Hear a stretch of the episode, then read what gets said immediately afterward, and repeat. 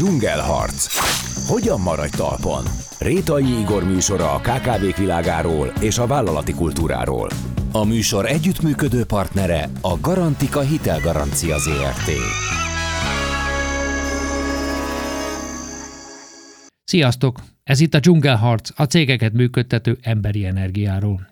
Mai epizódunk a magasságok és mélységek megéléséről, a türelmetlen alkotó energiáról és a kreatív szünetről szól. Vendégem egy piacvezető vállalkozás tulajdonosa, olyan szolgáltatást nyújtanak, amelyet Magyarországon először ők vezettek be, és helyüket meg is tudták tartani. Ahogy nem egyszer lenni szokott, a cég egy kényszerhelyzetből, piaci hiányból született, na meg abból az elszánt akaratból, amit az alapító lehetetlent elfogadni nem tudó mentalitása táplált. Persze ez a lendület, a túlgyors növekedés veszélyes is, ezt ők is megtapasztalták, de úgy érzik, időben lassítottak ahhoz, hogy képesek legyenek megszilárdítani mindazt, amit addig létrehoztak. Mai vendégünk Perényi András, a Webshippi alapító tulajdonosa. Így így. Sziasztok, köszönöm szépen a lehetőséget, köszöntöm a hallgatókat, és köszi Igor a meghívást. Azt mondtad magadról, hogy sorozatvállalkozó vagy. Hát most már... Ez igaz? Ezt most hogy kell érteni? Sorozatosan vállalkozom valamire most már lassan 20-22 éve. Persze ez olyan vicces kérdés, de hogy a vállalkozás az most egy életforma, amiben egyszer lehet belekezdeni, vagy a vállalkozások döntik el, hogy milyen életet élsz? Ez egy nagyon érdekes kérdés, ez az egész vállalkozós, de ugye régen ennek a vállalkozó szónak volt egy elég ilyen negatív felhangja így Magyarországon, de alapvetően szerintem nagyjából két típusú ember van. Vannak a vállalkozó típusúak, és vannak az alkalmazott típusúak. Én láttam olyat is, amikor valaki egyikből a másikba ugrált. Én alapvetően alkalmazottként kezdtem, grafikusként kezdtem annak idején 16 évesen bedolgozni egy, egy kreatív stúdiónak, de nagyon hamar úgy éreztem, hogy én ennél többet többet akarok, én ennél kreatívabban tudnám megoldani, máshogy tudnám megoldani a dolgokat, és nagyon hamar eljutottam oda, hogy úgy döntöttem, hogy akkor csináljunk egy saját céget, csináljunk egy saját ügynökséget, reklámügynökséget. Ez volt egyébként az Insomnia reklámügynökség. Az mi zavart abban, hogy az alkalmazotti létben? Tehát mi az, hogy máshogy? Csinálhattad volna másképpen? Igen, ez nagyon érdekes. Java, tehettél volna a javaslatot. Igen, nagyon, nagyon érdekes. Valamiért mindig bennem volt ez az alkotni vágyás, ez a többet akarás, valamit, valamit létre akartam hozni, ez amúgy a mai napig bennem van. Én rájöttem azért most már 41, most leszek 42 éves, ennyi idő után az ember megismeri ezen nagyjából önmagát, és én rájöttem arra, hogy én alapvetően egy kreatív ember vagyok. Teljesen mindegy, hogy miben élem ki a kreativitásomat, teljesen mindegy, hogy én most egy kreatív igazgatója vagyok egy ügynökségnek, és reklámkampányokon dolgozok, vagy egyébként egy teljesen új oldalról közelítek meg egy problémát, és ugye ebben bontakozik ki a kreativitásom, vagy egyébként főzök otthon, és kreatív ö, gasztronómiai alkotásokat, ö, alkotásokkal lepem meg a családomat, mert egyébként ezt csinálom esténként, de valamiben mindig ki kell élnem a kreativitásomat. Ugye most például egy présházat újítunk föl, ahogy már itt a szünetben beszélgettünk róla, és most ebben bontakozik ki az a fajta kreativitás, és szerintem ez az, ami mindig abba az irányba mozdít, hogy valamit alkossak, valami újat hozzak létre. Kicsit, amikor az első cégembe belevágtam, a reklámminőséget összeraktuk, akkor is ez volt bennem, hogy valami újat szeretnék, valamit, amit én alkotok meg. Tehát valószínűleg a gyökere az alkotni vágyás.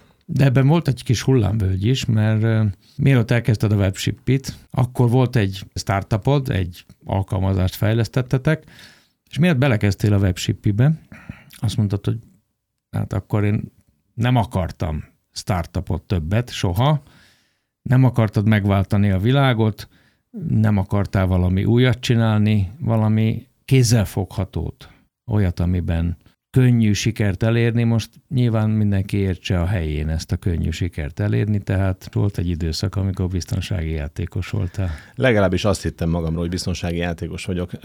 Ez csak egy ilyen lelki mélypont volt? Ez egy nagyon érdekes, ugye amikor az ember egy vállalkozást megpróbál beindítani, nem lesz mindegyik sikeres. Tehát általában a vállalkozó típusú emberekre jellemző azt, hogy kívülről mindig csak azt látod, hogy mi az a siker, amit elért, mi az a díj, amit a kezében tart egy Facebook képen, mi, mi az, ami a nevéhez köthető. Nem látod azt a rengeteg próbálkozást, ugye ahányszor elbuktak ezek az emberek, amennyi próbálkozásuk volt ugye más ötletekkel, más termékekkel, más vállalkozásokkal. És Nekem a, a reklámügynökséges múltam ö, után ö, gyakorlatilag több próbálkozásom volt, különböző turisztikai ötleteken gondolkodtunk, mobil applikációs fejlesztettünk. Volt egy csomó olyan ötlet, amiben elindultunk, mentünk egy ideig, aztán rájöttünk, hogy az úgy nem megy. Abba az irányban nem lehet menni. Az az ötlet nem úgy működik, vagy nem, nem mi tudjuk jól megvalósítani, és akkor azt lezárja az ember több-kevesebb kudarcélménnyel, vagy sikerélménnyel, de végül is vége szakad annak a folyamatnak. És nekem volt egy olyan pont az életemben, amikor azt éreztem, hogy hát lehet, hogy az egész mégsem nekem való, nem kell létrehozni valami újat, kéne valamit csinálni, amivel hát egyszerűen ez relatív, de hogy gyakorlatilag pénzt lehet csinálni. Megélsz belőle. Megél, igen, pontosan, de mégsem az időmet adom el. Nekem a reklám szakma után volt egy hatalmas felismerésem. Én arra jöttem rá, hogy nem az időmet szeretném eladni. Ugye ez a különbség, hogy egy gyakorlatilag létrehozol egy céget, amiben egyébként egy szolgáltatást adsz, és magadat adod el tulajdonképpen, vagy pedig létrehozol valamit, ami termeli neked a pénzt, és te ezt a valamit építgeted. Ugye a reklámügynökségben nekem abból lett tulajdonképpen elegem, hogy ha bementem dolgozni, akkor ott lett kreatív produktum, akkor dolgoztak a kreatívok, a grafikusok, viszont ha elmentem Szabira, akkor általában ugye nem. És valami olyasmit szerettem volna megalkotni, ami akkor is működik, ha én nem vagyok ott. És uh, ugye ilyen jellegű dolgokon gondolkodtam, de végül is ahova eljutottam, az a, az, az online kereskedelem. Leegyszerűsítettem mindent, megnéztem azt, hogy kik azok az emberek, akik viszonylag rövid idő alatt látszólag kívülről láthatólag nagy sikert értek el, nagy anyagi sikert értek el, és akkor rájöttem, hogy a kereskedők, amióta világ a világ, ők azok, akik megvesznek valamit X-ért, eladják másfél-két X-ért. Történelmi szakma. Ugye? Történelmi szakma. Ugye a Bibliában is már kereskedőkről olvashattunk. Végig gondoltam azt, hogy az én életemben hogy illeszthető ez be. Mi az, ami bennem megvan, és valamilyen szinten kapcsolódik a kereskedelemhez. És akkor tudnál-e kereskedő lenni? Tudnék-e kereskedő lenni, vagy hogy tudnék kereskedő lenni? És hát nyilván nagyon hamar eljutottam oda, hogy az online kereskedelem az, amiben a technológiai háttértudásomat, kis marketinges tudás, és egyébként ez az újfajta kereskedelmi tudás, amit itt valahogy lehetne ötvözni. És tulajdonképpen én így jutottam el az online kereskedelemig, és úgy indultam el, hogy gyakorlatilag létrehoztam egy webáruházat, összeálltam egy barátommal, ismerősömmel, és gyakorlatilag behoztunk Ázsiából egy márkát, aminek az online kereskedelmi részét kellett nekem felépítenem. És tulajdonképpen így indultam el a webshopos sikersztori útján. Azt mondod erről, hogy és ahogy az lenni szokott, egymásra talált a lehetőség és a vágy. Mondják sokan, hogy szerencséjük volt. Én mindig kételkedem, mondanám, tamáskodom egy kicsit. Ilyen nincs. Hm. Nekem Te volt, hiszel a szerencsében? Ö, nekem volt egy mentorom, és ö, ő beszélt erről nagyon sokat, hogy ö, elég sok mindent ért el az életében, már nyilván sok sikert ért el, és akkor mindig mondta, hogy milyen érdekes, hogy bizonyos emberek olyan gyakran szerencsések. Hát nem, a szerencse az, az, az nem történik csak úgy meg. Ha te leülsz egy, egy sarokra, akkor nem fog ugye a szádba repülni a sült galamba, hogy azt mondani szokták. Én abban hiszek, hogyha elkezd zsizsegni az agyad, és elkezdesz gondolkozni valamin, ugye használják azt a szót, hogy bevonzottam. Hát az sem úgy történik, hogy akkor valami spirituális mágnes egyszer csak elkezd vonzani valamit, hanem addig gondolkozol valamin, amíg az agyad elkezdi észrevenni, a szemeden keresztül azokat a lehetőségeket, amik mellett... a fókuszt. Pontosan. Ez ugyanolyan dolog, mint amikor egyszer elhatároztam, hogy nekem egy fehér Vespa kell, és érdekes módon másnap tele volt a város fehér Veszpákkal. Nyilván nem lett több fehér Vespa az utakon, csak egész egyszerűen az agyam észrevette a fehér Veszpákat, és a végén találtam egy olyan Veszpát, amit árérték arányban megfelelt, és megvettem. Tehát tulajdonképpen ez így működik, és erre mondom azt, hogy a lehetőség a vágyjal találkozott, hogy amikor én ezt megfogalmaztam, hogy én online kereskedelemmel szeretnék foglalkozni, tényleg teljesen véletlen véletlen volt az, hogy pár héten belül találkoztam valakivel, aki pont arról mesélt, hogy ő a kereskedelemhez nagyon ért, de az online kereskedelemhez nem. És erről kezdtünk el beszélgetni, hogy ő behoz egy új márkát az országba, ezt építi most föl. Én meg rögtön lecsaptam rá, hogy hát akkor próbáljuk meg együtt, az online részét szívesen csinálnám én. És egyébként ismertétek egymást korábban mélyebben? Nem, abszolút nem, és az volt az érdekes, hogy egy teljesen más projekt kapcsán léptünk kapcsolatba, és a beszélgetés első 15 percében kiderült, hogy ott nincs kapcsolódási pont. Viszont az is kiderült, hogy nagyon jó ilyen vonzalom van, két emberben üzleti jellegű vonzalom, meg én gondolkodás módbeli vonzalom egymás iránt, és egy nagyon mély beszélgetés alakult ki, aminek kapcsán tényleg nagyon hamar eljutottunk ezekhez a közös kapcsolódási pontokhoz, hasonló ö, gondolkodásmódbeli mintákhoz, és nagyon hamar eljutottunk oda, hogy akkor miért ne próbáljuk ezt meg esetleg közösen. Te egyébként könnyen barátkozol? Most már igen. Most már igen. Mit jelent a most már igen? Nekem volt egy nagyon zárkozott korszakom. Ugye, amitán az Insomniát ö, maga mögött hagytam, a reklámügynökséget, igen. Ugye az 2008-ban adtam el a tulajdonrészemet a cégben, és ö, kimentem két hónapra tájföldre nyaralni, sok-sok év után, mert előtte nem nagyon volt időm nyaralni, és végül úgy alakult, hogy én két és fél évig éltem tájföldön. És ö, egyébként ott ö, gyakorlatilag én megéltem egy elég komoly hullámvölgyet. Egyrészt ö, pár éven belül szinte mindenemet elveszítettem, amit előtte megkerestem, illetve emberileg is egy nagyon-nagyon mély pontra kerültem, párkapcsolati válság és szakítás. És, és mindez külföldön? És mindez külföldön, idegenben. Teljesen, szó szerint idegenben, szerintem gyökeresen idegen kultúra az európaihoz. Nagyon, nagyon, nagyon, nagyon más volt, és nagyon érdekes volt ezt úgy megélni, hogy szépen lassan így, így mentem lefelé a lejtőn minden tekintetben, és én tényleg emlékszem a pillanatra, amikor megéltem a, az érópontot. És, és ugye ezt követte aztán egy, egy másik utazós és időszak. Milyen volt ez az időpont? Szóval nem olyan, mint a filmekben, hogy nézzük a fehér homokos tengerpartot, és akkor hogy de jó lenne és ott. Föl... Egyébként igen, tehát hogy ez nagyon érdekes, hogy ugye kint, kint voltunk Tájföldön két és fél évig, és egyébként ott jött egy turisztikai mobil applikációs startupnak az ötlete, azt, azt kezdtük ott el, ezt Island Guide-nak hívták. Volt egy barátom, aki ott élt kint, és ezt közösen kezdtük el, és gyakorlatilag azt csináltam három évig, de ez alatt az idő alatt, még ezt csináltam, a, a végén én ugye teljesen lenuláztam magam, ugye mind anyagilag, mind emberileg, ugye itt lett egy szakítás az akkori párommal, és tulajdonképpen én eljutottam arra a pontra, hogy, hogy semmi önbizalmam nem volt. És elkeveredtem a világ másik végére, Tájföldről hazajöttem, nagyon rövid ideig itthon voltam, és utána nagyon-nagyon kacifántos úton Dominikán találtam magam, ahol végül is egy évet éltem, és ezen a projekten dolgoztam a helyi turisztikai hivatallal és helyi cégekkel, ugye dolgoztunk azon, hogy bevezessük ott ezt a, ezt a turisztikai mobilapot, de gyakorlatilag minimális pénzből éltem meg, tehát ilyen 100-150 ezer forintból éltem meg egy hónapban, amiben már egyébként a szállás bérleti díjának is benne kellett lennie. Klasszikus digitális nomád. Hát klasszikus digitális nomádnál egy picikét lejjebb. Tehát azért a mai digitális nomádok azért úgy néznek ki, mint a nomádok, de hát azért általában valami olyasmint dolgoznak, amiből kemény bevételük származik. Na nekem az akkor még nem volt, és tulajdonképpen egy paradicsomi környezetben ö, üres zsebbel sétálsz, egyedül egy olyan megaláztatásos, mélypontos időszakot magad mögött hagyva, amiben éppen el kéne kezdened kilábalni. Úgy, hogy olyan szinten nincs önbizalmat, hogy egy, egy étteremben nem mersz egyedül bemenni és leülni, megebédelni. Ennyire? Ennyire. És ez nagyon és érdekes. Mi segített? Hát kitartás, nagyon sok olvasás, gondolkodás, Ugye mondják, hogy van ez az El Camino, elindulsz az úton, helyre rakod magad, egyedül sétálsz, gondolkozol. Hát én kaptam azért egy egyéves El Camino-t. Nem direkt, nem tudatosan, de megkaptam az élettől, és elképesztő, hogy ez, én ott jöttem rá, hogy az emberek mennyire kevés időt töltenek egyedül.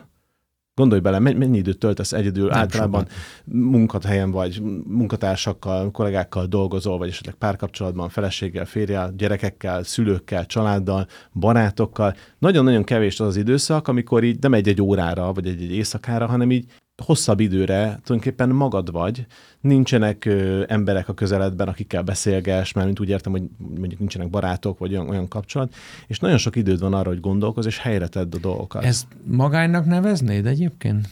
Hát egyfajta magány, de, de igazából um, szerintem ez egy hasznos magány. Tehát, hogy, hogy nekem nagyon hasznos volt az, hogy rengeteget tudtam azon gondolkozni, hogy ki akarok lenni, mi szeretnék lenni, mit szeretnék csinálni, hova teszem a mércét, hova akarok eljutni. És nagyon sokat mm, töltöttem a szabadban, nagyon sokat futottam például. És szépen lassan felépítettem azokat a dolgokat magamban, amik nem voltak meg. Szeretem a pszichológiát, pszichológiával kapcsolatos könyveket olvastam, filmeket néztem, ilyen mindenféle YouTube csatornákat, meg, meg podcast csatornákat hallgattam, és így, így szépen lassan összeraktam azt, hogy egyébként mi hiányzott, mi, mi nem volt meg, és, és igenis kitűztem tűztem célról azt, hogy milyen ember szeretnék lenni. És nem tudtam, hogy hogyan fogom elérni, de, de megvolt a kép, hogy én azt szeretném elérni. És nagyon érdekes, hogy az ember nem is veszi észre, de szépen lépeget végig az úton, az élete során, és egyszer csak azon veszed észre, hogy régen az az ember vagyok és, és bemerek menni egy, egy étterembe, kimerek menni egy színpadra, elmerek menni, jönni egy podcastba, és bárkivel elkezdek beszélgetni bármilyen szituációba, és elérem azt, amit szeretnék, és nagyon jó kapcsolatot tudok az emberekkel kialakítani, és szerintem mindenhez ez kell.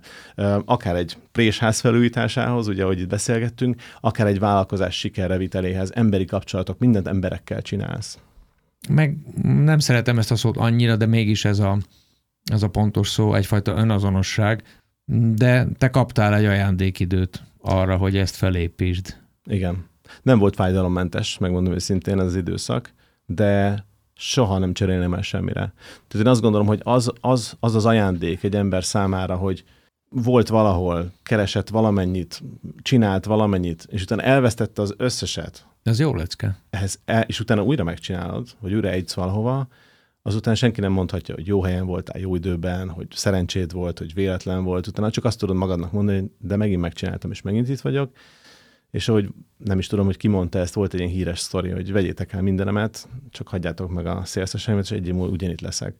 És, és ez, ez egy nagyon érdekes dolog. Tehát ha egyszer valaki fejben már megcsinálta, meg már eldöntötte, meg már felépített, az újra és újra meg fogja tudni csinálni. És ezért van az... Függetlenül a körülményektől, ez mindig nagy vita.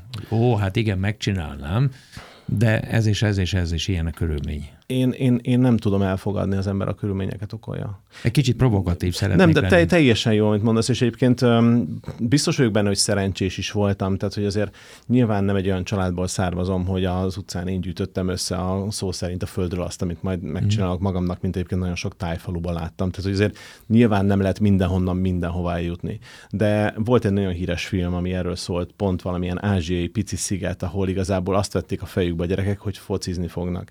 És nem volt akkora terület, mint egy focipálya. És addig-addig mentek, míg megépítették valahogy, és elkezdtek focizni, és, és volt válogatott, meg mind tök nagyon sikereket értek el. Tehát, hogy ha valamire igazán vágysz, akkor össze fogod tudni hozni. Csak kitartás kérdés, szerintem az emberek nem hisznek eléggé magukban. És nem akarok itt most ilyen túl, ilyen koalhós lenni, meg túl pozitív lenni, de igenis a kitartás, meg az, hogy tudod, hogy mit akarsz, és bármi áron eléred, akkor, akkor, akkor el fogod érni. Hogyha ez megvan benned, akkor biztos, hogy el fogsz oda jutni, vagy olyan akadályokkal fogsz találkozni, amik egy idő után rámutatnak, hogy lehet, hogy nem ez az út, ahova menned kell, de valószínűleg el fognak vezetni valahova máshova, ahol viszont lenned kell. És ha mondjuk egy mondatban jellemeznéd magad ezután, az egy év után, akkor milyen ember lettél? Hát szerintem egy nagyon nyitott. Én megindult ez az egyszerű projekt, nevezzük úgy online kereskedelem, ami egy sima egyszerű projektek indult, ha jól értem, ugye? Abszolút. És akkor egyszer csak ez valahogy nincs jobb szó, szinte a feje, ahogy meséltétek, hogy a fejetekre dőlt, mert hál' Istennek jól ment a, a, az online biznisz, egyre több lett a vásárló, de egyre több lett a árucikk is, amit oda kellett nekik adni. Igen. És egyszer csak kiderült ez a logisztikai probléma. És azt mondtad, hogy jó, akkor nekiálltunk fejleszteni. Na ez engem nagyon érdekelt, mert, mert tulajdonképpen ha nekem elromlik az ajtóm, biztos, hogy nem kezdek el lakatosként dolgozni. Tehát, hogy ez hogy jött, hogy jó, akkor megcsinálom én. Ez meglehetősen erősen bizalom azért szerintem. Igen, ez egy türelmetlenség, Igor, és ez nagyon érdekes dolog. Nekem mindig azt kaptam meg fiatal korom, hogy olyan türelmetlen vagyok, és ilyen labanékony. És ezt egyszer egy pszichológussal beszélgettem, és ez azt mondta, hogy azért ezt vegyem észre, hogy ez a türelmetlenség az, ami előre visz. Ugye van erre az a, ez a utavic, hogy a japánok is annyira türelmetlenek, hogy nem bírták megvárni, még megfő a hal, így felfedezték a susit. Tehát engem mindig a türelmetlenségem vitt előre. Nem fogadtam el azt, hogy ezt nem lehet megcsinálni, vagy drága megcsinálni, akkor oldjuk meg. Ösztönből?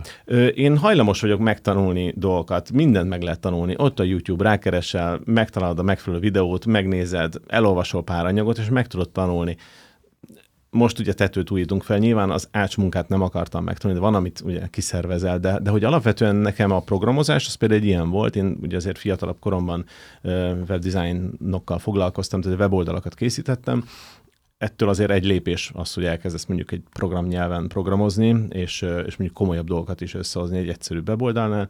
És én gyakorlatilag, amikor, amikor azt vettem észre, hogy annyira sok a rendelés, hogy ez problémát okoz, tehát gyakorlatilag egy online kereskedelmi vállalkozást hoztunk létre, eljutottunk oda, hogy van 4-5 ezer rendelésünk havonta. Ez már nagynak számít végül is Magyarországon, vagy közepes méretűnek számít Magyarországon. Hát minden esetre sok árut jelent. Minden esetre sok árut jelent, igen, és, és folyamatos problémákat jelent, mert erre már nem elég az Excel, meg az, hogy odafigyelek, meg posztitezek. Tehát itt, itt azért már több dologra kell odafigyelni.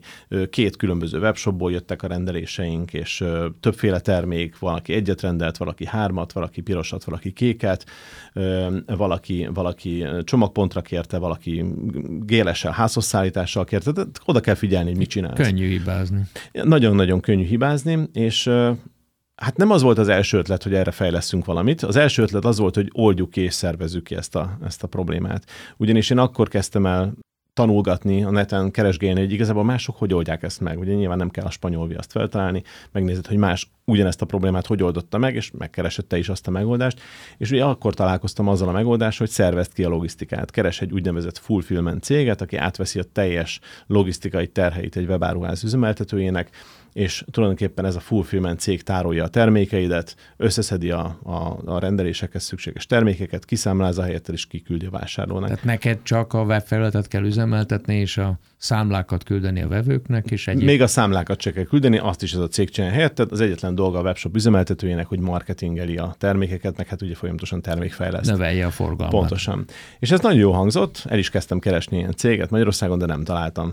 Hasonlóakat találtam, de teljesen más modellben működtek. Én akkoriban már azért ismerkedtem itt az amerikai versenytársak, vagy meg, meg, amerikai megoldást nyújtó cégekkel, ugye az Amazon is nyújt ugye úgynevezett fulfillment szolgáltatást, illetve mellette is van más több cég, aki fulfillment tevékenységet végez, és hát akkor látva az ő rendszereiket, tesztelve a szoftvereiket, azt mondtam, hogy nekem ilyen kell. Tehát nekem egy ilyen könnyen kezelhető, tényleg könnyen automatizálható rendszerre van szükségem. Úgy voltam vele, hogy jó, hát akkor ha ezt nem tudjuk kiszervezni, mert nincs megfelelő partner, akkor meg kell találni azokat a pontokat, ami nehezíti ezt a bizniszt, ami lassítja, ami a, az automatizmusokat hátráltatja, hogy nem tudom automatizálni. És tulajdonképpen azt fedeztem föl, hogy ez nem egy logisztikai probléma, ez egy technikai probléma, technológiai probléma, a különböző rendszerek közötti adatszinkronizáció, a futárcégek, a számlázók, a webáruházak. Tehát ez mind külön rendszer, ez örületes háttértudást igényel. Pontosan, ezek, ezek külön-külön rendszerek, amiket egyenként így megtanulsz, de rájössz, hogy igazából a probléma abból adódik, hogy ezek a rendszerek nem kommunikálnak egymással egymással. És tulajdonképpen én erre szerettem volna egy megoldást, és és akkor jött az, hogy jó, hát hogyha ha nincs úgy tőkénk, mondjuk fejlesztőkkel ezt lefejlesztetni, meg nem, nem is találtunk akkor olyan fejlesztőt, akivel ezt nem tudtuk volna adni, hát akkor próbáljuk meg megoldani magunk. Vagy hát, hogy én mondtam, hogy akkor, meg, akkor megoldom majd én. És akkor esténként elkezdtem rákeresni, hogy oké, okay, akkor hogyan, hogyan lehetne ezt a problémát megoldani, vagy azt a problémát megoldani. Egész egyszerűen szó szerint rákerestem a Google-be, hogy hogyan kell PHP-ben fejleszteni. És Jön elkezdtem egy ilyen... Mi minden van a Google-ben. a Google-on mindent megtalálsz, találtam egy ilyen online, nem is kurzus volt igazából, csak egy ilyen tutoriál sorozat, és elkezdtem lépésenként megtanulni PHP-ban fejleszteni, ugye aztán az adatbázis kezelést is picit hozzávettem, és gyakorlatilag eljutottam oda, hogy lépésről lépésre azokat az akadályokat, amik előttünk voltak, folyamatosan fejlesztettem rá valamilyen megoldást, amivel az az akadály elhárult. És szisztematikusan kezdtem felépíteni azt, hogy oké, okay, hogy lehetne odáig jutni, ahova ezek a cégek eljutottak Amerikában, hogy olyan rendszerünk legyen, és így abba az irányba kezdtem el elindulni. Akkor még nem volt ez ennyire tudatos, hogy na, akkor én most fulfillment céget fogok építeni, akkor még csak arról volt szó, hogy akkor ezeket a problémákat én megoldom ne, magamnak. gond. Pontosan. És mit szóltak a cégtársaid? Lelkesek voltak. Tényleg? Alapvetően nyilván az ember ilyenkor a saját problémát akarja megoldani, azt gondolja, hogy, hogy, hogy akkor a, a saját rendeléseit kezeli, de nagyon hamar kiderült, hogy ezt másnak is tudjuk adni. Tehát, hogy ezt, ezt, ezt nem csak a saját rendeléseinkkel tudjuk ezt megcsinálni, hanem ezt akár másnak is tudjuk szolgáltatni, és ez így is történt, gyakorlatilag először egy ügyfélnek, aztán még egynek, és még egynek elkezdtük kezelni a rendeléseit, és szépen kezdett összeállni egy egész komplex rendszer és, és gyakorlatilag a, a rendszer egyre komplexebbé vált, egy idő után jött hozzá egy vonalkódolvasós megoldás, aztán meg polchely azonosítás, és azon vettük észre magunkat, hogy, hogy egy, egy komplet szoftvert építettünk, ami nagyjából olyan szinten van, mint ezek az amerikai versenytársak. Azt néztük meg, hogy ugye az Amazon a legnagyobb versenyző ebben, hogy, hogy ő miket használ, milyen megoldásokat, De hogy ezen, működik. ezen érdekel, hogy azt képeztük le. Tehát ha most engem elkezdene érdekelni, hogy az Amazonnak pontosan milyen rendszere van, azt szerinted megtalálnám? YouTube videókat nézegettem. Nagyon sok olyan videó van fönt, ahol például kirúgott alkalmazottak mondják el a YouTube-on, hogy egyébként az Amazon raktárában hogyan kell dolgozni, mit, mit csinálnak, mi tetszett, mi nem tetszett. Tök érdekes. Van egy olyan videó, ahol egy Amazon alkalmazott mutatja be az egész raktárnak a működését. Nyilván nem szó szerint a kódig mutatják be ezeket, tehát azért nagyon sok mindent ki kell találni. Az elveket. Az elveket, hogy miért ezt csináljuk, miért, miért sárgaládát használunk. Ez a kedvenc sztorim egyébként. És, és miért? És nem lehet sárgaládát kapni Magyarországon. Én voltam az első, aki kikevertettem egy sárga szint, és azt kértem, hogy azokat a húsos ládákat, amiket egyébként piros színbe gyártanak, azokat gyártsák le nekünk sárgába. És mi a jelentősége? A sárga az a szín, amit a legkönnyebben észreveszel. Tehát gyakorlatilag, ott vagy egy raktárban, és, és, és mész, és a perifériás látásoddal így pásztázol, akkor a sárga szín az, amit a leghamarabb észre fogsz ott venni, ugye ott a sötétebb foltok között. És gyakorlatilag ez azért van, hogy minél egyszerűbben megtalálod ezeket a ládákat.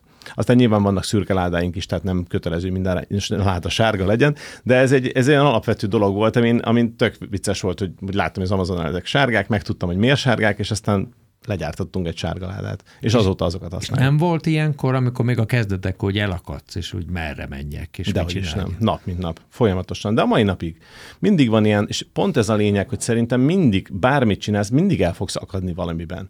És szerintem ezt kell megtanulniuk a mai fiataloknak is, meg tulajdonképpen mindenkinek, hogy mindenhol ott van a megoldás. Tehát ott a Google, ott a ChatGPT, ott vannak a Facebook barátaid. Én akármiben elakadok, írom a Facebookra, egy órán belül biztos, hogy lesz valaki a 1200 ismerősből, aki, aki javasol valami megoldást. És kész, és ennyi. És lehet menni tovább. És nincs az ember segítség nélkül, csak nagyon sokan úgy vannak, hú, hát akkor most mit csináljak, kitől kérdezzem meg, hogy találok A ilyet. kapcsolat? A nyitottság? Szerintem a nyitottság kell. Ennek, ennek Igen, a kiáramlás. A kiáramlás. Ami, ami fejedben megszületett az a nyitottság, amiről, ahogyan jellemezted magad. Igen. Ugye, és egyébként a köznap értelemben ez egy mosolygós embert jelent, tehát, hogy jó, persze nyitott vagyok, de ezek szerint akkor van egy mélyebb rétege a nyitottságnak. Szerintem az, hogy nyitott vagy, pöröksz, őszintén kommunikálsz, elmondod ami a gond, azokat a gondolatokat, amik a fejedben vannak. Nagyon sok ember árkozott abban a tekintetben, hogy például van egy ötletem, de nem mondom el senkinek, nehogy lenyúlják. Hát, hogyha valaki lenyúlja az ötletedet, akkor neki kellett megcsinálni, nem neked. Nem az ötlet számít. Én azt szoktam mondani, tehát az, hogy mi fulfillment céget csináltunk, csomóan mondták azot, hogy hú, hát ezt én is kitaláltam, hogy ez milyen jó ötlet. Persze, de nem te csináltad meg. És ez ennyi kell, vagy nem te csináltad meg jól. És ez is nagyon fontos. Azóta is vannak fulfillment cégek, mégis a webshipi lett a piacvezető, és még mindig nem véletlenül mi vagyunk a piacvezetők. És ez az a múlik, amilyen te vagy? Hát én azt gondolom, hogy minden cég általában nagyon nagy részben azon múlik, hogy az alapítónak a mentalitása milyen. Nagyon sokban múlik inkább azon, így mondanám inkább. Ö, alapvetően ö, kell, hogy az a személyiség az tovább menjen ugye az első alkalmazottakban, és utána az egész csapatban, és szerintem ez nagyon sokat tesz hozzá, illetve az, hogy tud, hogy te, te milyen célral csinálod ezt a céget, milyen értékek mentén alapítod azt a céget. Mi az el, első percben, az első pillanatban megfogalmaztuk azt, hogy, hogy mik azok a, azok a stratégiai értékek, illetve azok a stratégiai lábak, amin a webshipi áll. És, és mi ezeket, ezek mentén, mi nem csak logisztikát nyújtunk, mi sokkal többet adunk. Mi azt adjuk, hogy azok a webshopok, akik hozzánk szervezik ki a logisztikát, sikeresebbek lesznek, mint a konkurenseik. És minden, amit fejlesztünk, minden, amit innoválunk, azt azért tesszük, hogy ők többet adjanak el, mint a másik webshop, aki nem szervezi ki hozzánk a logisztikát. Ez az eredmény, de a, a kiinduló pont az az, hogy ha nem így csinálod, akkor nem működik a fulfillment cég? Biztos, hogy úgy is működik. Nyilván most is vannak fulfillment cégek mellettünk, akik működnek e- ebben az országban. Szerintem ez a márkaépítés kérdéskörem. Tehát, hogy az a márka, amit te építesz, a te fulfillment céged ebben az esetben, az mivel több. És ugye nagyon sokan úgy építenek céget, hogy ők is csak adnak valamit, de nem fogalmazzák, ez egy reklámszakmában egy USP. Mitől más az, amit te adsz, mint a többieké? És szerintem nagyon fontos, hogy amikor ezt a megkülönböztető értéket keresi valaki a saját cégében, akkor, akkor ne tulajdonságokba gondolkozzon. Mindig azt szoktam mondani, hogy, hogy egy nagyon jó példa erre, amikor van egy hajsütővas reklám. És a jó reklám nem azt kezdi el firtatni, hogy, hogy teflon bevonat, hanem, hanem azt mondja, hogy sikeres randi mert a göndör a hajad, akkor... Mit old meg? Igen, mit old meg, és, és azt miért ez oldja meg, hogyan oldja meg, és, és nálunk is ugye mi csinálunk logisztikát, a másik cég mit csinál? Logisztikát. Mit csinál? Legkésőbb 24 órán belül, vagy legkésőbb egy munkanapon belül becsomagol és kiküldi a terméket, nem? Igazából ennyi a funkciónk. De hát ha ezt nézzük, akkor egy telefonnak is csak annyi a funkció, hogy telefonálj vele. Igen. Pedig nem. És, és ugye nálunk is ez van, hogy mi nem véletlenül úgy gondolkodunk, hogy mi sikeres webáruházakat akarunk az ügyfeleink között, és azt akarjuk, hogy hozzásegítsük őket ehhez a sikerhez. És ennek nagyon-nagyon-nagyon sok vetülete van. Lehet, hogy más cégnek annyi a célja, hogy ő szeretné a logisztikába segíteni őket, de az önmagában nem elég. Nem, a, nem, a, nem, elég, nem néz elég messzire? Nem néz elég mélyre? Szerintem nagyon fontos a miért. Tehát az, hogy miért csinálod, és erre ne az legyen a válasz, hogy a profitért, nyilván azért is, de az, az, az alap egy for profit Hát az egy üzemanyag Persze, mondanánk. persze. De hogy igazából, uh, ugye van az a Simon Sineknek az Always Start with Why című videó, egy TED előadással, amelyet az egész könyvet épített fel erre, hogy, hogy a miért elkezd, hogy igazából te miért csinálod azt, amit csinálsz, mert mindent aköré fogsz építeni. És ha te ezzel kezded, ha ez a, az egész létednek az alapja, hogy meg tudod fogalmazni a, a miérteket, akkor sokkal sikeresebb leszel, mint bárki más, aki meg csak nyújt egy szolgáltatást. Talán ez is segíti azt a fajta koncentrációt, amit, amiről korábban beszéltünk, hogy ha elkezdesz valamire, valamivel foglalkozni, akkor az úgy előugrik a fehér veszpák, meg a, meg a más. És lehet, hogy ez a miért kérdés segíti azt a koncentrációt, hogy tényleg gondolj arra, hogy mit akarsz valójában. Említetted a márkát. Engem ez nagyon érdekel ez a kérdés, mert általában kommunikációs értelemben szokták ezt emlegetni, vizuális márka, tehát csak a vizuális kommunikációs leágazásaival foglalkoznak, de hát szerintem a márka egy önálló entitás. A márka szerintem attól márka, amire az emberek azt mondják, hogy azért azt a céget választják. Én azért Volvo-t veszek, mert azt gondolom, hogy ez a legbiztonságosabb. A webshipping ugyanez, webshipping, innováció és, és, és, és sikeresebbé válás. És ezt hogy tudjátok a kollégáitokba átplantálni, mert ez egy lényeges kérdés. Igen, igen. Ez a legnehezebb szerintem, ez a belső kommunikáció, az nálunk nagyon-nagyon nehezebb. Ez egy belső kommunikációs kérdés? Szerintem abszolút. Tehát ezen dolgozni kell, főleg abban az esetben, hogyha egy cég nagyon gyorsan nő, nagyon nagyra, ugye mi nagyon hamar nőttünk. Hát egy, az elmúlt évben 200 alkalmazottunk volt. Ez ugye, amikor egy mikrovállalkozásból gyakorlatilag vállalhatták. Ez Ezt szokták növekedési válságnak mondani. Pontosan. Mi ezt meg is éltük. Ezt és milyen volt? Nagyon nehéz, nagyon rossz. A tavaly évben mi nagyon sokat, nagyon gyorsan rohantunk előre, és, és kellett egy, egy konszolidáció az egész cégnek. Ez ilyen túlnövés, nem? Ez egy minden, minden elromlik hirtelen. Igen, hát ebben benne volt egy, egy folyamatos rohanás, tehát hét éve rohanunk előre gyakorlatilag, és egyre többet, egyre nagyobbat, egyre jobbat akarunk. Csak itt közben a nagy rohanásban nem vettük észre, hogy, hogy nem szilárdult meg a beton, amire elkezdtünk építkezni. Ilyenkor vissza kell menni az alapokhoz, és meg kell vizsgálni, hogy akkor, akkor mi romlott el az elején, mi, mi nincs meg. Ez egy, ez, egy, ez egy fájdalmas folyamat, ez sokszor jár azzal is, hogy megválsz kollégáktól, de elengedhetetlen, mert ebbe bele tudnak bukni cégek. Mi volt ebben a rendszerben, ebben a full filmben a, a leges, legkínosabb, vagy legnehezebben megoldandó probléma? A legnagyobb nehézségeben az egészben az, hogy, hogy nő egy ilyen rendszer, egyre összetettebbé válik. És ami az elején nagyon gyorsan megy, az innováció és a, és a pörgés és az új funkciók létrehozása, az egy idő után oltatlanul is lelassul. És ugye egyre tehetetlenebbé válik egy ilyen szervezet. És nekem ez a legnehezebb elfogadni Mert azt, hogy sokkal, pontosan, pontosan, sokkal több ötletem van, sokkal több elképzelés. Én öt évre előre látom azt, hogy mit kéne megvalósítani és egyszerűen nem tudunk olyan tempóba eljutni oda, mint ahogy én azt szeretném. Ez, ez a legnehezebb ezt elfogadni. Misei, mi, mit szeretnél öt év múlva? Ezt nem mondhatom el. Nekem ebben az egész munkában, vagy az egész üzem, üzletákban, vagy iparágban, az egyik legkínosabb, vagy, vagy kritikusabb pont ez a megbízhatóság. Ez hogy sikerül biztosítani? Egy olyan warehouse management rendszert fejlesztettünk, ami kifejezetten az elkereskedelmi folyamatokra van kitalálva. Ennek az a lényege, hogy minden vonalkoddal van azonosítva, és mindennek megvan a helye, és ezt a, helyét, ezt, ezt a helyet, ezt a rendszer tudja. Nem hibázhatnak? Nem hibázhatnak. Vannak hibák, tehát mindenhol vannak hibák, ahol emberek dolgoznak, lehetnek hibák, viszont a lehető legkisebb mértékre minimalizáltuk ezeknek a hibáknak az előfordulását. Tulajdonképpen minden folyamatot PDA csipontásokkal követnek a raktárban, és a rendszer kontrollálja azt, hogy melyik időpillanatban, melyik polcról, melyik raklapról, melyik ládában milyen terméket kinek kell tennie. És ezt nem csak egyszer, hanem többször is ellenőrizzük mind a picking, mind a packing, tehát a csomagolási folyamat során, és egyébként ezeket a folyamatokat még kamerák is rögzítik. Tehát gyakorlatilag mindent megteszünk annak érdekében, hogy a legalacsonyabb hivahatár mellett tudjuk a, a legnagyobb rendelésszámot elérni. És ezt mind te fejlesztetted, hogy bevontál embereket? Nem, hát nyilván nagyon. Na, nagyon, nagyon sokféle, logi, nagyon sokféle logikai Abszolút. lehetőség van. Abszolút. Hát a, a nagyját egyébként az oroszlán részét együtt találtuk még ki azzal a kis maggal, akik az elején voltak, azzal a fejlesztői maggal, négyen-öten, akikkel annak idején fejlesztettük a rendszert. Ugye én az elejében tettem bele elég sokat, amíg eljutott arra a szintre, úgynevezett MVP, tehát az a Minimum Viable Product, tehát az a termék, amivel ki lehet menni a piacra, amivel be tudod bizonyítani, hogy ez egy működő Megint egy megoldás. Ugye? Igen. Viszont, viszont utána nyilván bevontunk fejlesztőket, tehát most egy IT csapat van, akik, akik fejlesztik a rendszert, nagyon-nagyon sok minden funkciót raktunk már bele azóta, és ugye folyamatosan fejlesztjük tovább. Sajnos ez egy soha véget nem érő folyamat. És ki fizette ezt, ezeket a kísérleteket? Mert csak azért is kérdeztem, mert egyszer mondtad, hogy amíg startupos voltam, nem tudtam elképzelni, hogy van olyan, hogy befektető úgy dönt, hogy nekem pénzt ad.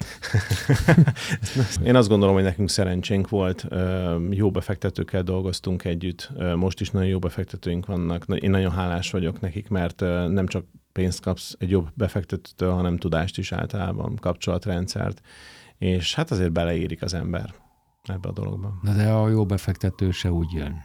Tehát nem a hangyák hordják össze, mondanám. Persze. Hogy sikerül megtalálni? Ugyanúgy, mint bármit az életben. Nagyon-nagyon sok kommunikáció, kapcsolatépítés, networking események. Ez olyan furcsának tűnik, amikor még az elején vagy, hogy úristen, ez most hogy lesz. Amikor meg már túl vagy rajta, és visszanézel, akkor meg mi sem természetesebb, mint ahogy történt. Tehát mint, mint, mint minden az életben emberi kapcsolatokon múlik, lehetőségeken, nyitottságon, Mondtad, hogy a, egyszer, hogy a déle, déleket emberek kötik. A díleket emberek kötik. Igen, ez nagyon érdekes, hogy a legnagyobb cégek mögött is a nap végén döntéshozók vannak, akik emberek. Um, múltkor az, erről beszélgettem valakivel, amikor szóba került ez ugye a reklám szakmára visszatérve, ez a B2B versus B2C Igen. kommunikáció, hogy most a vállalkozásokhoz szólok, vagy a magánemberekhez szólok, és itt a TikTok esete, ami most B2B vagy B2C. Hát alapvetően minden cégvezető vagy a legtöbb cégvezető, ugye nem is tudom, hogy hány százalék használja például Magyarországon a TikTokot, valamikor a napja során biztos, hogy le fog ülni pár percre, és el fogja kezdeni lapozgatni a TikTok videókat, Igen. nézegetni, mert szórakoztató, mert jó pofa, mert, mert tetszik, mert, mert szexi, mert, mert tanul, teljesen mindegy az oka. Random fogja doálni a TikTok a videókat egy adott érdeklődési körön belül, az egy magánember ebben a szituációban. De Igen. ugyanakkor egy másik szituációban egy döntéshozó lehet, hogy egy hatalmas multinacionális vállalatnak a marketing részlegének a, a tetején, vagy esetleg az elkereskedelmi részlegének a tetején. És innentől kezdve arról beszélgettünk valakivel, hogy, hogy hogyan lehetne megváltoztatni a fejekben azt, hogy, hogy mi az ő cégének a megítélése, és hogy hát ő B2B márka. És mondom, nincs olyan B2B ebben az esetben. Kezdj el kommunikálni. Tehát az a business to business nagy kereskedő, tehát nem a pontosan, foglalkozni. Pontosan. És, és azt mondom, hogy nem, kezdj el B2C kommunikálni, hiszen azok a nagy kereskedők, azok a bizniszek, azok a vállalkozások, abban, az abban ülő döntéshozók, azok egyébként magánemberek és hogy te magán B2C kommunikációban, ami nem, itt most nem arról beszélünk, hogy, hogy reklámbüdzsét költs el arra, meg, meg komoly hirdetési büdzsét költs arra, hogy B2C kommunikálsz hatalmas meddőszórással, hanem igazából elkezdesz kommunikálni a márkádról, mondjuk egy ilyen TikTok videók segítségével, meg tudsz mutatni olyan dolgokat magadról, amit egyébként egy hirdetésben nem raknál bele. Hát ez olyan humanizálás nekem. Tehát igen, én, én vagyok a márka, meg én vagyok valaki, de valójában én egy ember vagyok. Pontosan. Pontosan, és szerintem nagyon-nagyon sok most a lehetőség arra, hogy egy cég megmutassa, hogy milyen is valójában, hogyha kihasználja a különböző ilyen modernebb social media Humanizálják magukat? Azt mondod? Abszolút. Abszolút. Tehát, hogyha ha megnézed azt, hogy például a TikTokon milyen a cégeknek a jobb fajta kommunikációja, akkor, akkor láthatod azt, hogy meg tudják mutatni azt az oldalukat, amit amúgy nagyon nehezen tudnának megmutatni. Mm. Ettől válhatnak egyedivé, mert nyilván az emberek meg nem egyformák, szerintem a reklámok meg egyformák. Igen. Nyilván a képileg meg szövegileg nem. Nagyon nehéz az a reklám szakmában annak idején, ugye, amikor abban dolgoztam, akkor is ez volt a legnagyobb probléma, hogy, hogy találd meg, hogy egy cégről mi az az egy üzenet, amit egy hirdetésbe te elmondasz. Úgy, hogy akkor most te mindent, mindent elmondjál, és az alapján, az egy hirdetés alapján belét szeressenek. Hát ez, ez baromi nehéz. Ahhoz képest, hogy rakjál föl két naponta egy 20 másodperces videót, egy hónapon keresztül, és mindent meg tudsz mutatni a te cégedről, és szerethetővé tudod tenni. Ez a márkaépítés szerintem ma, 2023-ban. De ebben hiszen ebben a social médiás világban? Abszolút. Abszolút. Mert ugye sokan idegen, idegenkedve fordulnak ehhez, mindenféle egyébként ismert negatív hatásait emlegetve. Persze. Szerintem azt kell felfedezni, vagy azt kell megérteni, hogy, hogy hol van mögött a valóság. Tehát, hogyha nekem van egy valós cégem, ami egy valós értéket képvisel, és én elkezdek erről a cégről kommunikálni, az nem kamu lesz, az igaz lesz. Ha te látod ezt a kommunikációt, megismered az én márkámat, megismered az én személyiségemet, a márka személyiségemet, a cégemet, és lehet, hogy úgy fogsz dönteni majd, hogyha egyszer indítasz egy webshopot, hogy a webshipihez fogod kiszervezni a logisztikát. Ugyanakkor vannak olyan influencerek, kamu cégek, kamu lehetőségek, akik fölépítenek egy nem létező buborékvilágot, én is ismerek ilyen sztorikat, gyakorlatilag úgy épített fel egy ilyen online uh, business coach egy, egy social media accountot, kimentek Dubajba, bérelt béreltek három luxusautót, meg jachtot, meg mindent. Egy hét alatt annyi kontentet gyártottak, ami elég volt neki fél évig, és úgy nézett ki kívülről, mintha egy szupermilliárdosnak a csoda életét élné, és közben arról beszélt, hogy hogyan tudod te is ezt elérni. Közben pedig innen mentek ki, és bérelt cuccokat forgattak le egy stábbal. Tehát, hogy ez nyilván kamu. E, mögé kell tudni látni, tehát hogy nem, kell, nem szabad mindent elhinni, mint hogy a reklámoknak se kell mindent elhinni. De viszont, ha tényleg érték van mögötte, akkor egy remek eszköz arra, hogy ezt az értéket te át tud adni a fogyasztóknak. Említetted azt, hogy ugye volt egy idő, amikor túl gyorsan növekedtetek, rohantatok, mm, most meg egy kicsit megálltok. De egyébként létezik az, hogy ugye mindenkitől megkérdezem, hogy nem mit gondol a növekedésről, szinte mindenki azt mondta, hogy elengedhetetlen. Mondd azt, hogy nem. A növekedés elengedhetetlen, de nem mindegy, hogy mit növesztesz. Ugye, tehát, hogy, hogy az kicsit olyan mindig ilyen gyúrós hasonlatokat hozok, pedig aztán semmi közöm hozzá. Tehát, hogy, hogy tömeget növelsz, vagy szákásítasz, mind a kettő növekedés, mert, mert növekszik a, az, ahogy kinézel, a look, az outlook. Mi most, mi most máshogy gondolkozunk, mi, mi egy picit újraértelmeztük azt, hogy kik vagyunk ebben az évben, és azt, hogy mi a fontos, és hogy, és hogy mit szeretnénk építeni, hova szeretnénk eljutatni. Ezt, ezt minek a hatására tettétek? Hát sok szerepet játszott benne a gazdasági válság, meg azt, hogy a tavaly évben nagyon-nagyon kapkodtunk, és sokkal több tőkét égettünk el, mint amit kellett volna, és a kapkodás során nem tudtunk, a, tehát nem vettük észre a, a, a fókuszt, tehát a fától nem láttuk az erdőt, és én ezt úgy fogalmaztam meg, hogy nem szilárdult meg az az alap, amire építkeztünk. De ezzel semmi gond nincsen, nagyon sok cég eljut ide, ez nem jelent semmi rosszat. Attól, ha te piacvezető vagy, és imádnak téged, mert egy love brand vagy. Akkor, akkor visz magával a lendület? Nem is az, hanem akkor viszont tudsz tudsz mivel kapaszkodni. Ilyenkor egy picit meg kell állni, újra kell gondolni, le kell nyírbálni azokat a mellék oldalhajtásokat, amik, amik nem kellnek, kicsit levegőt kell venni szerintem, és akkor végig gondolni, hogy oké, okay, akkor, akkor, akkor mit is szeretnék én pontosan, mire kell fókuszáljak. És ez sokszor e, egyébként humán erőforrásbeli változásokat is jelenthet, hogy a cégen belül újra struktúrálást, e, akár a menedzsment újraalkotását is, vagy az egész gondolkodásmód újraalkotását is jelentheti. Nekünk erről szólt ennek az évnek az eleje, és azt kell, hogy mondjam, hogy elképesztő jó helyen vagyunk most. Annyira érezzük azt, hogy kik vagyunk, mit csinálunk, mit akarunk, miért csináljuk, hogyan csináljuk, hogy talán most van az a pillanat, amikor először nem azt érzem, hogy csak rohanunk, hanem tudatosan építkezünk, és ez egy hatalmas nagy különbség. Többes számba beszélték, kik ezek? Um, alapvetően azért a WebShipi egy, egy elég nagy cég most már emberszámban, de gyakorlatilag van egy ötfős menedzsment, ami irányítja a cég mindennapi ö, működését. Gyakorlatilag ők azok, akikkel sikerült most ebben az évben egy olyan jó csapatot alkotni, ami, ami ezt a fajta tudatosságot és, és, ö, és előrelátást biztosítja a cégnek. Te tulajdonos is vagy, ugye? Igen. Kettő, és benne vagy az operatív, az operációban is. Igen, valamilyen szinten. A kettő összeegyeztethető? Abszolút. Van, vannak olyan iskolák, akik azt mondják, hogy a tulajdonos az maradjon tulajdonos, ne szóljon be az operációba, és, és viszont te mit gondolsz erről? Én azt gondolom, hogy egy tulajdonos általában hogyha nem befektetőről beszélünk, akkor, akkor általában ez egy alapító. Egy alapító az alapít valamit, ez létrehoz valamit azért, mert, mert izzik benne az... De eleve nem független az operációtól, nem? Ha igen, igen, igen, igen, igen. De hogy, hogy az elején, tehát amikor, igen, az elején. amikor te létrehozol valamit, akkor, akkor valamit létre akarsz hozni, valami újat meg akarsz alkotni, izzik benned a vágy, hogy valamit csinálj, valamit, ami még nem volt. Elindulsz, kreatív vagy, alkotsz. Viszont azt utána üzemeltetni kell.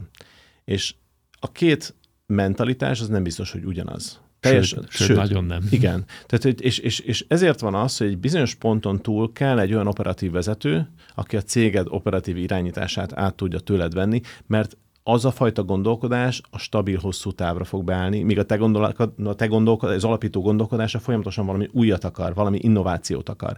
És a kettő viszont nem összeegyeztethető. Üti egymást, nem? Abszolút. Tehát, tehát tulajdonképpen adott esetben káros is lehet, nem? Pontosan. Valami ilyesmit élhettetek meg, nem? Abszolút. Nálunk most van egy, van egy olyan operatív vezetője a cégnek, aki, aki pontosan azt a szenioritást hozta el nekünk, ami ahhoz kell, hogy stabil vállalatot építsünk. A startupból, a, a mikrovállalkozásból át, átálljunk, átalakuljunk egy stabil, hosszú távon működő vállalattá. Mindazonáltal nekem benne kell maradnom folyamatosan, hiszen azért kell bele az a töltet, amitől webshipi a webshipi, ami, ami az innovációkat hozza, csak ezt viszont kontrollálnia kell valakinek. Létezik az, hogy te ilyen megnyugszol és elégedett leszel? Nem hiszem. Hogy viselted, amikor hogy meg kell állni? Most az előbb arról beszéltünk. Igen, igen, igen. Um, ez érdekes, mert ez a meg is arról szól, hogy azért állsz meg, hogy újra gondolkozz. Tehát a kreativitásod, a türelmetlenséged az, az ugyanúgy megvan itt is, vagy nekem is nekem ugyanígy meg, meg tud lenni, hiszen, hiszen azért állok meg, mert újra gondolkodni kell, hogy na jó, akkor hogy csináljuk másképp? Mi, mitől, mitől lenne ez kiegyensúlyozottabb? Mi az, amit nem csináltunk jól, mi az, amit elkapkodtunk? Tehát tulajdonképpen ez se egy olyan megállás. Ez, ez, ez, ez, egy, ez egy pause, tehát ez nem egy stop, ez egy pause és, és ez, ez, ez belefér. Én pont annyira érzem ezt kreatívnak, ezt az időszakot, ezt a mostani időszakot, mint az előtte levőt, hiszen, hiszen egy teljesen más kreativitásra van most szükség, arra van szükség, hogy ebben a, ebben a stádiumában egy cégnek kreatívan megtalált, hogy hogyan tudod ebből kihozni a legtöbbet, hogyan tudsz a kapkodáson, rohanáson túl egy, egy stabil dolgot csinálni, úgy, hogy mégis valami többet alkos. Köszönöm szépen, Perényi András, hogy Köszönöm eljöttél. a lehetőséget. A dzsungelharc mai története véget ért vendégünk Perényi András, a Webshippi alapító társtulajdonosa volt. A következő héten egy újabb arcot ismerhettek meg a magyar gazdaság sűrűjéből, egy történetet, amely az emberi energiáról szól. Köszönöm, hogy velünk voltatok, Rétalai Igort hallottátok.